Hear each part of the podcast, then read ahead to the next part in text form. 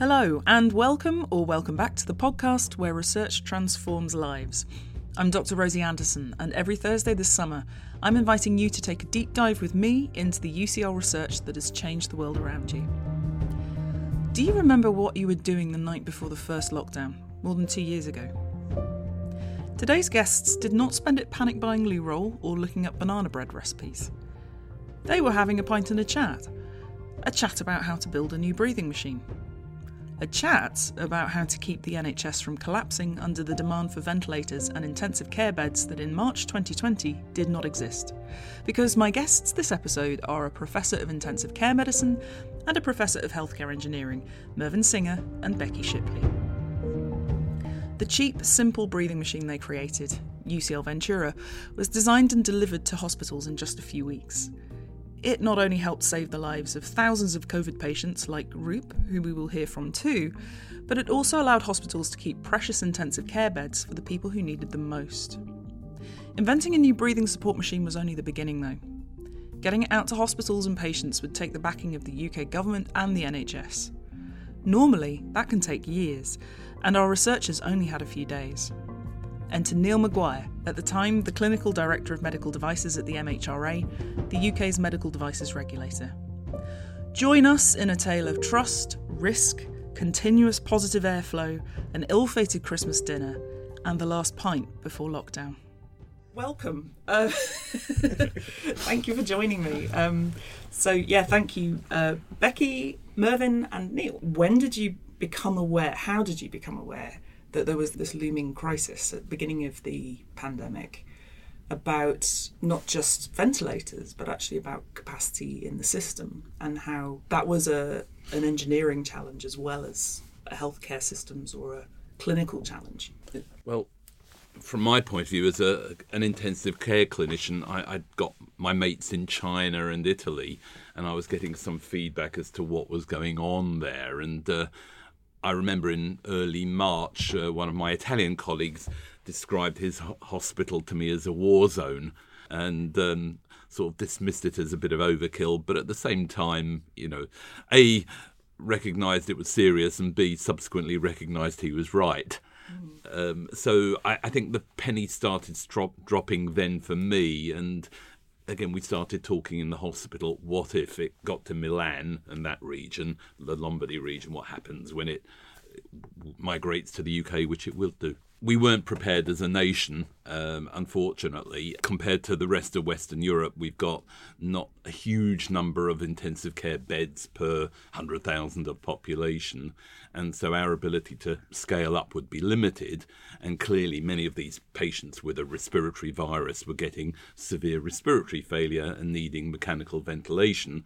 And there were only three and a half thousand ventilators. The government predictions in early March was that thirty thousand, if not more, patients would need mechanical ventilation, and so the two sums did not add up. It struck me the more logical thing to do was keep people away from ventilators, away from intensive care units, and certainly talking to my colleagues in China and Italy, they'd come to that conclusion the hard way, and they were trying to use non-invasive supports to try and keep people away from ventilators. But at the time there was a little bit of hes- hesitancy about that, wasn't there? Mm. About about non-invasive. Yeah, no, very much so. There was, again, it was, a, in inverted commas, a new disease. And certainly we didn't know a lot of the detail about how infectious would it be. And so there was a lot of paranoia about how would the disease be spread from person to person. And clearly healthcare workers are at increased risk. And the worry was that so-called aerosol-generating procedures, for example, um, types of ventilation, nebulizers, et cetera, would increase the risk to the healthcare worker. So, Becky, how did you become aware as an engineer that there was this uh, need, and how did you how did you start thinking about it with your colleagues? I think as engineers, we were very much aware that COVID had made it to the U K and that the kind of stresses that would put on the um, N H S and the healthcare system. Um, but for both myself and my colleague Tim Baker, who's also an engineer in U C L Mechanical Engineering, um, the ventilator challenge kind of really provided a focus. I think that was announced on the Sunday, the fifteenth of March. Um, and was the government's attempt to corral the engineering and manufacturing community to mass manufacture mechanical ventilators. But looking at it, it seemed really unrealistic for non-medical companies to design highly sophisticated machines from scratch to the appropriate standards and mass manufacture them in time to meet the need of COVID patients. Um, so we got chatting to, to Merv, um, we already knew Merv, right, yeah. um, through various kind of connections and collaborations within U C L. Went for a drink one evening and Merv laid down the gauntlet and made the case um, based on his experiences from talking to colleagues in Italy and China for the use of non-invasive ventilators um, or C PAP machines. And he made a very compelling case. It seemed very logical and, appear- and appeals to our kind of engineering mindset as well. And so we got stuck in. And how big a challenge is that? I mean, so, I mean, both in terms of the timescales, because I know that this happened really quickly, but also, I mean, I'm not an engineer. Um, I'm not a clinician, so I don't really know how big a challenge is it to try and create a machine like that. Well, I, you know, from a standing start, I think, you know, we first went for a drink. It was the seventeenth of March um, in the U C L Houseman Rooms, Common Room. And I think at that point, the peak of the first surge was due to hit London the Easter weekend. So we knew we had weeks. And we also knew that anything that we made needed to meet the, you know, the regulatory approval. Mm. Um, and that's why Merv suggested from the beginning to start from a... an existing machine, um, the Philips WhisperFlow, which is purely mechanical. It's very simple and was previously C E marked, which meant that it had met regulatory standards in the past. So we decided to start by reverse engineering or copying that and then adapting it. So, well, we actually made two versions of the Ventura machine. The, the Mark One was an exact replica of the of the WhisperFlow. The Mark Two we essentially adapted to minimise how much oxygen it used, which was in response to real concerns about whether um, oxygen supply infrastructure in U K hospitals would hold up. We were entering lockdown. In fact, we met the day before lockdown. Mm. And so it was a case of what could be developed at pace in a lockdown, which didn't require sophisticated electronic circuitry, et cetera, and then could be mass manufactured. Obviously gets regulated as well. So there were lots of all of these imperatives that had to be decided on quickly. And um, I think, to be fair, we went in completely naive thinking, OK, let's give this a trial. We had no immediate funding at the time from anywhere outside U C L. And but there were all these, we felt, surmountable obstacles in the way. However, the imperative was to get it done quickly and to engage people to try and obviously help, because we couldn't do it alone. I mean, I've I've been around universities long enough now to know that that sounds really very intimidating. Like, would would you have done this outside of a pandemic, do you think? I think we're all the kind of personalities that would probably give it a shot, but we were, we, were we were, as as Merv says, we were probably quite naive going into it all. But I think we knew we had nothing to lose. There was a need that needed to be met, and, you know, we felt like we could contribute to it. But I don't think we really overanalyzed it. We just got stuck in yeah. and, um, you know, mapped out, not even formally, but mentally talking to each other, all the different stages of the process, and just got on with it. And I think we were fortunate that as a team, we worked really well together and got on really well together and communicated well, mm. but also that we had very good links into the kind of institutions and bodies that we needed to in order to make it all happen. Yeah. And the other crucial point was, at the time, we had a lot of goodwill yeah. and uh, there were no other distractions. So mm. uh, amazingly, all of the normal bureaucratic barriers that we have to cope with just disappeared. And obviously the whole country rallied behind uh, the health service and, yeah, what can we do? And so we were able to call upon the might of, in this case, you know, Mercedes Formula One, uh, you know, the yeah. H P P company who make these miraculous, wonderful uh, engines for Formula One machines. Mm-hmm. And again, they immediately put their hands up and said, we'll help. Yeah. And I think that was a really nice example of an existing link. So Tim Baker, who's the professor in the mechanical engineering department, had worked in the motorsports industry for many years and then had an ongoing relationship with Mercedes high-performance powertrains. Um, so immediately after coming, you know, coming for a drink um, that evening, reached out to them. And at that time, the Australian um, Grand Prix had just been stood down. All the engineers were there on the bench. So um, Andy Carroll, who was the managing director there, responded by saying, do not hesitate to call on the full might of what we can do.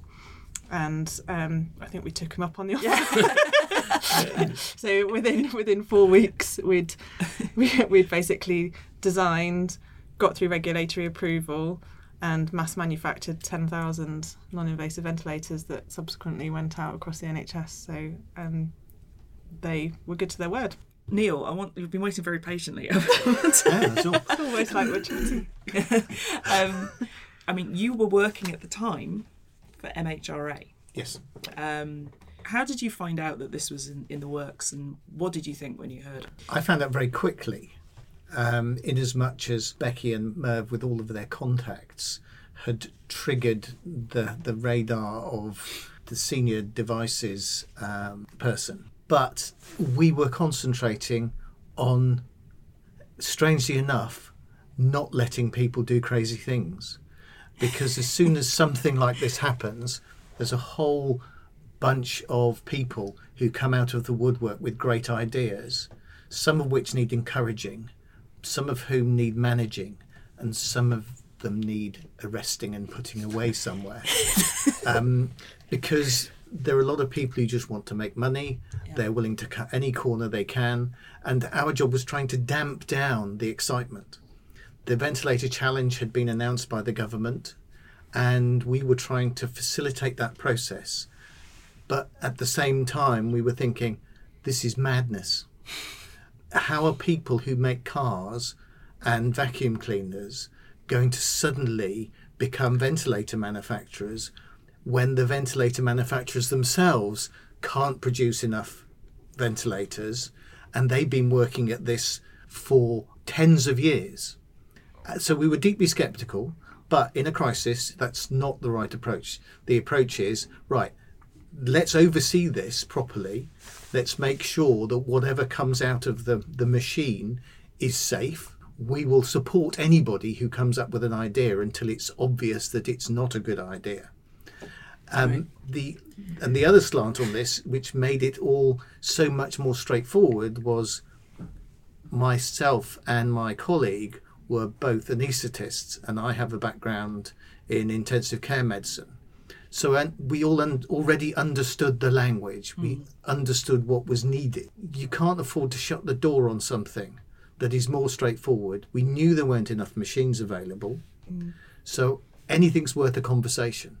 Mm-hmm. So while everybody else was tasked with sort out the ventilator challenge and all of the complexities of that, including the politics and all of those sort of things, and the pressure from government, the press interest, all of those things. I was given the job, you can do C PAP and any accessories to do with ventilation. Wow. So implicit in that was the ability to make decisions on my own. Yeah. And so that triggered the first conversation with these guys. Getting a medical device from the drawing board to market is a two to three year process normally. Mm.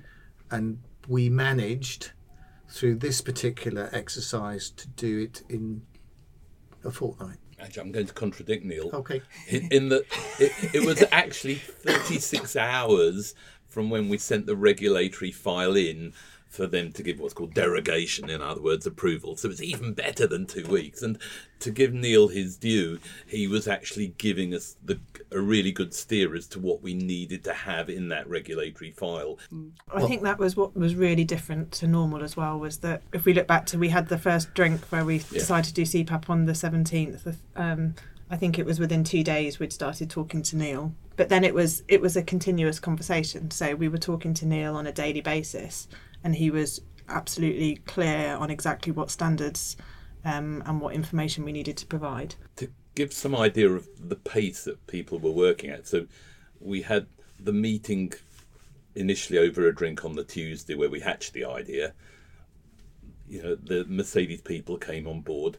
We managed to source two old WhisperFlow C PAP devices, one in the anaesthetic department museum and the other Mercedes found on eBay. And they basically uh, just literally did a whole analysis on the flow rates, the metals, et cetera. So a perfect replica could be made of the original. Mm-hmm. And they made it so quickly that on the Sunday, myself and Dave really tried on ourselves, the, uh, you know, this working prototype, which was a perfect working prototype of the original. And then the following Wednesday evening, we did some trials on volunteers to just make sure it, it did what it said on the tin, mm.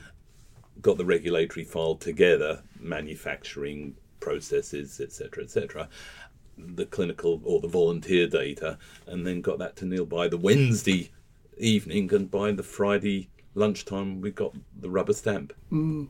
And then on the Sunday, I think that the Sunday after that was the first day that you put one on a COVID patient, patient in, yeah. the, in the yeah. COVID wow. I C U because at U C L H. N- Neil quite rightly said, OK, we'll give you the approval, but just show in a few hospitals that, you know, it can work and do some limited trials just mm. to make sure that users, doctors, nurses who aren't familiar with the technology can use it safely, because it's crucial. It's got to be used safely mm. and effectively.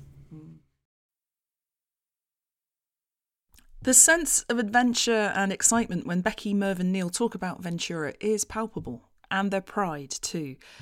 But I hope I've managed to convey their profound sense of duty in the face of a new and terrifying disease, one that the most vulnerable of us knew would have serious consequences for them.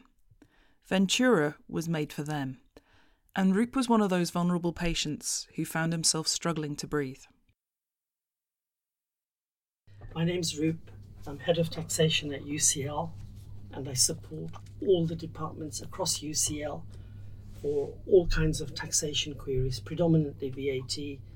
I'm fully aware of the development process of the C PAP ventilator that U C L undertook right at the very beginning.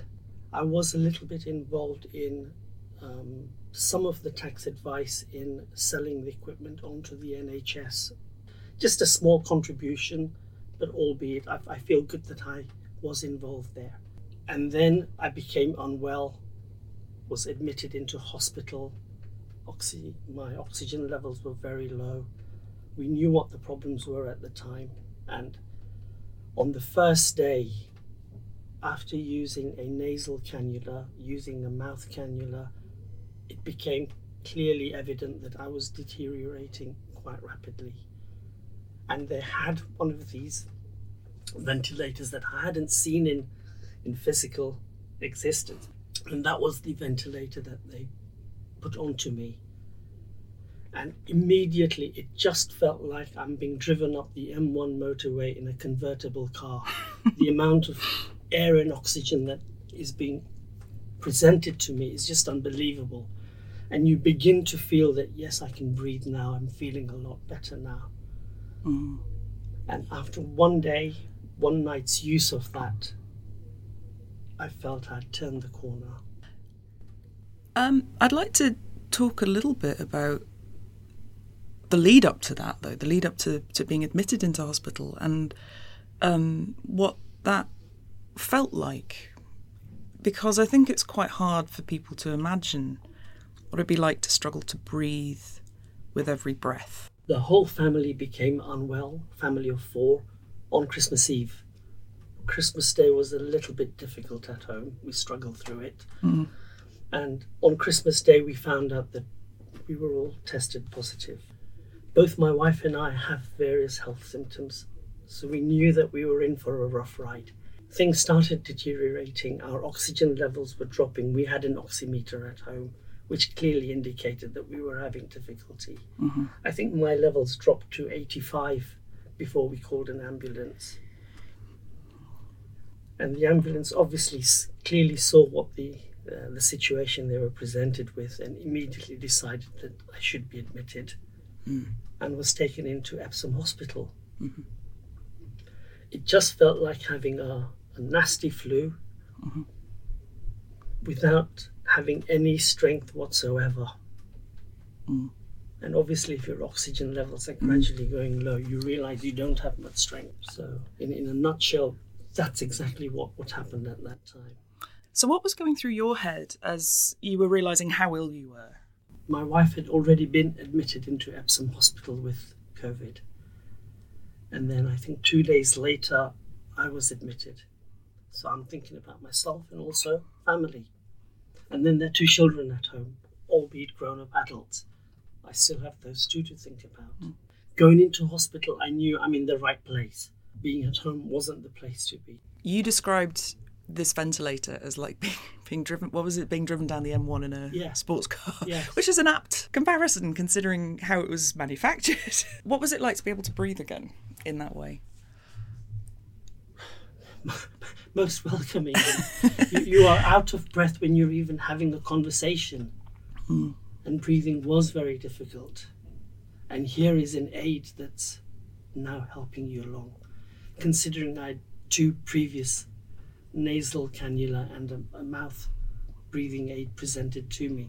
Those didn't even make any difference whatsoever, mm. whereas this one did. Mm. And so you say within twenty-four hours, yes. you had, quote unquote, turned the corner. Yes. So what happened following that? There's no need for me to be in I C U. So they moved in, me into a high dependency unit. This is an operating theatre that was repurposed into an H D U. So I was there for six days and then I was reasonably fit enough to be moved into a ward. There I just had the support of a simple nasal cannula to help me breathing along. Having been sent into the ward, I thought, this is brilliant. I'm now on my way home mm. out of here. But when the doctor says to you that, look, you're on the mend, you can only go home when you can go to the bathroom on your own from here. And the bathroom is just round the corner. To walk yourself to the bathroom and come back unaided. When I say unaided, I mean breathing support is is, is, a, is a monumental achievement. Even now I, I think about it and I'm ever so grateful for the, the hospital, doctors, nurses, cleaning staff even, because sometimes you, you, you create a mess there. Mm. And to get that kind of support is is quite humbling. It really is. Mm. And I wasn't the only one in there. There were thirty-nine thousand five hundred in hospital at that time. Obviously, that was not the end of the story, though, for you. Um, that COVID continues to be yes. something, I mean, it's something that you live with, COVID, really. So having been released to go back home, it took me eight weeks recovery time at home before I could even consider returning to work. Those eight weeks are, are not an easy time. It is, it's quite difficult. But we worked our way through it day by day to recover, and I'm here now. And I still continue to thank the N H S staff for continuing to work in the difficult circumstances. People would never appreciate or understand any of that unless they were in the ward, seeing it firsthand themselves. So I know what, what the working conditions were. So I never forget that either. And I, and for that I say thank you to the N H S staff. And that's probably where I'd want to park my story. As Rup says, he was only one of thousands of patients in hospital with COVID that winter. And Ventura has been crucial to many of them, and then thousands more, in their treatment and recovery. In other words, Merv and Becky have been proved right. But in what's becoming a bit of a theme for this series, it's really not as simple as having a great idea and proving that it works, which is the research part of what we do. There's a world around that idea, and sometimes it's hard to make change happen for reasons that can be good, bad, or just bureaucratic. So what got Ventura over the line? And so quickly. So the real the real thing here was that in very short order, following the first conversation, is I felt I could trust what was being done. Yeah. But I had to make sure that I could justify it to other people, because when the smoke clears, there's always somebody who wants to unpick the situation, mm. look for who who did what, and who can we hold accountable for anything that's gone wrong. And I wanted to make sure for U C L and and Mervyn and Becky and the rest of the team that we had everything sorted out and all our ducks in a row, so it couldn't be unpicked in an unfavourable way, because we were all very conscious that these patients were going to get very ill and some were going to die. What we didn't want to do was be contributors. Mm. And one of the, the, the mantras we had at the beginning of the ventilator challenge was better to do without a ventilator than have a bad ventilator, mm. because a bad ventilator kills people. Mm. Um, and as Mervyn said at the beginning as well, if you don't have the beds, the staff, the training, you are on a hiding to nothing no matter what fancy equipment you've got. Mm.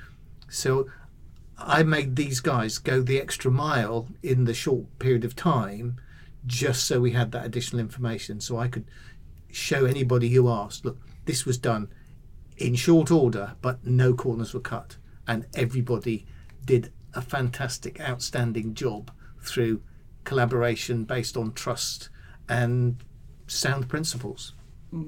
It's really fascinating listening to you talk about this process, because in parallel to you stripping down a WhisperFlow and rebuilding it from scratch, that process was kind of happening with regulatory approval in a way. You know, you were we were sort of taking apart the principles and saying, what are the first principles of what we're trying to do here, and how can we how can we build a system that will do the job but maybe do it better or in a more timely or more appropriate way. Absolutely. And I think that the telling thing was that they there was the for the ventilator challenge there was the rapidly manufactured specification document, and based on my experience with these guys, I reproduced one for the C PAP system that then was used by everybody and anybody who wanted to go through that process again. The other thing that was the challenge that the guys have, haven't really explored is that we were flying in the face of all the guidelines that had come to that point, mm. because all the guidance was being written on the hoof according to whatever we was the, the, the state-of-the-art knowledge. So things were changing overnight, except ventilation was the answer. That was the answer to all equations when this started. And there were lots of backroom, background struggles to actually get the recognition that actually ventilation isn't the only answer. Um, and thanks to Mervyn and his dogged determination, um, when all everybody else was throwing rocks and cabbages and rotten tomatoes at him because the C PAP, what do you know? Um, when actually it turned out to be the answer. And and, as, and from a regulatory perspective, it was very difficult. Why are you helping these people? You should be doing something else. Get involved in P P E or something that isn't your job, um, and see how you get on with that. Um, it wasn't plain sailing, but it wasn't the time to mess around. So that's why giving the permission was the most important thing, and supporting people doing the work. And that's what our team tried to do all the time. No matter who came to the front door, we would give them the opportunity, um, and then we'd weed them out as as time went by. Um, so we didn't have patients being treated with cone hats made out of foil. Uh, actually, expanding, no, ex- expanding gonna... on that, because yeah. It was interesting. It was uh, the hospital, U C H. There was very much the let's go for it, and so we were the first in the country to set up a. a sort of pop-up respiratory high dependency unit. So in other words, the respiratory physicians could decrease the burden on intensive care. I remember having conversations internationally as well. So for example, talking on a W H O call, and some um, a medic from Harvard Medical School popped up and and uh, um, suggested that, you know, using C PAP for COVID patients was like weaponising COVID for the developing world. Um, and that kind of summarises the strength of opinion, I think, at that point in time. I'm listening to you all talk, and something which I can't help but reflect on is how the cultures that we work in so determine what other people around you say you can do, is possible, is desirable. I mean, you having somebody say that in that W H O call, that must have felt quite quite difficult, actually, for somebody to be telling you that that's what you could be doing to patients, to, to staff in hospitals. Um, how do we make it easier rather than harder to do the kind of work that you all, all three of you did? My quick response is there's a lot of lip service played to uh, blue sky approaches, but people play safe. You can see why it's easier to back a hopeful winner, but it doesn't necessarily mean that uh, the blue sky idea may be crazy, may be a complete waste of time, but may have substance. And if you look back at the history of invention, many of the things came out of the blue. I think, you know, looking back, there was a lot a lot of support um, that we got within U C L. You know, and we reached out to our Um, line managers, to the Dean of Engineering, for example. They completely backed us. Um, they provided financial support up until the point at which we got government contracts. We reached out to um, David Lomas, who's the Vice Provost for Health. Um, he joined the team and he was utterly instrumental. I mean, I think I emailed him on evening two. He replied within minutes and he completely backed us. You know, he didn't. He understood the clinical need because he's a respiratory physician. Um, Um, but, you know, immediately reached out to his contact book and, and leveraged all of those relationships and supported us utterly. So I think there was there was a lot about the way that U C L operates and the support that we got that meant that we could do what we did. I think the other thing from a regulatory perspective is that U C L has got such a fantastic reputation. And so that was an automatic door opener in some ways. So all of that networking and collaboration was built in, and that just increased the level of trust. Um, and that, that was the key thing, was trust, professionalism, positive behaviours. So if I said, I want to see this, I saw it. I didn't get, no, we're not doing that. And so many people fell foul of the situation because they thought they knew better. But mm. what they had to do was convince me. So answer my question, convince me, and then I will I will sign the piece of paper. I think, you know, one thing we haven't perhaps covered is, um, you know, that transparency element was really important to us from the beginning. So we weren't doing any of this. There was no um, desire to make any money out of any of it. But as an example, we ultimately released all of our blueprints, all of the designs and manufacturing instructions um, for free through a zero-cost license so that anyone else in the world could download them and manufacture the devices locally should they want to. And as part of that, we released a full package of all of our data. So all of the healthy volunteer data, all of the bench testing data on how the devices performed, et cetera, et cetera.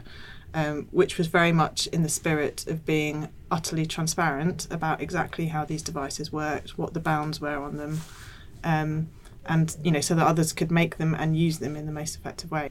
And, and to give M H R A, and Neil is due too, again, other countries have their regulatory agencies who then asked Neil for input about what was yep. uh, being manufactured. And yep. again, it was everyone helping each other. And again, we forget that there's a world out there sometimes. And, you know, every country was, um, I think the W H O actually recognised that thirty countries, developed countries, put uh, embargoes on exporting manufactured equipment, drugs, yeah. consumables because of COVID, because they wanted to retain them for their own population. And the U K was one of them. Yep.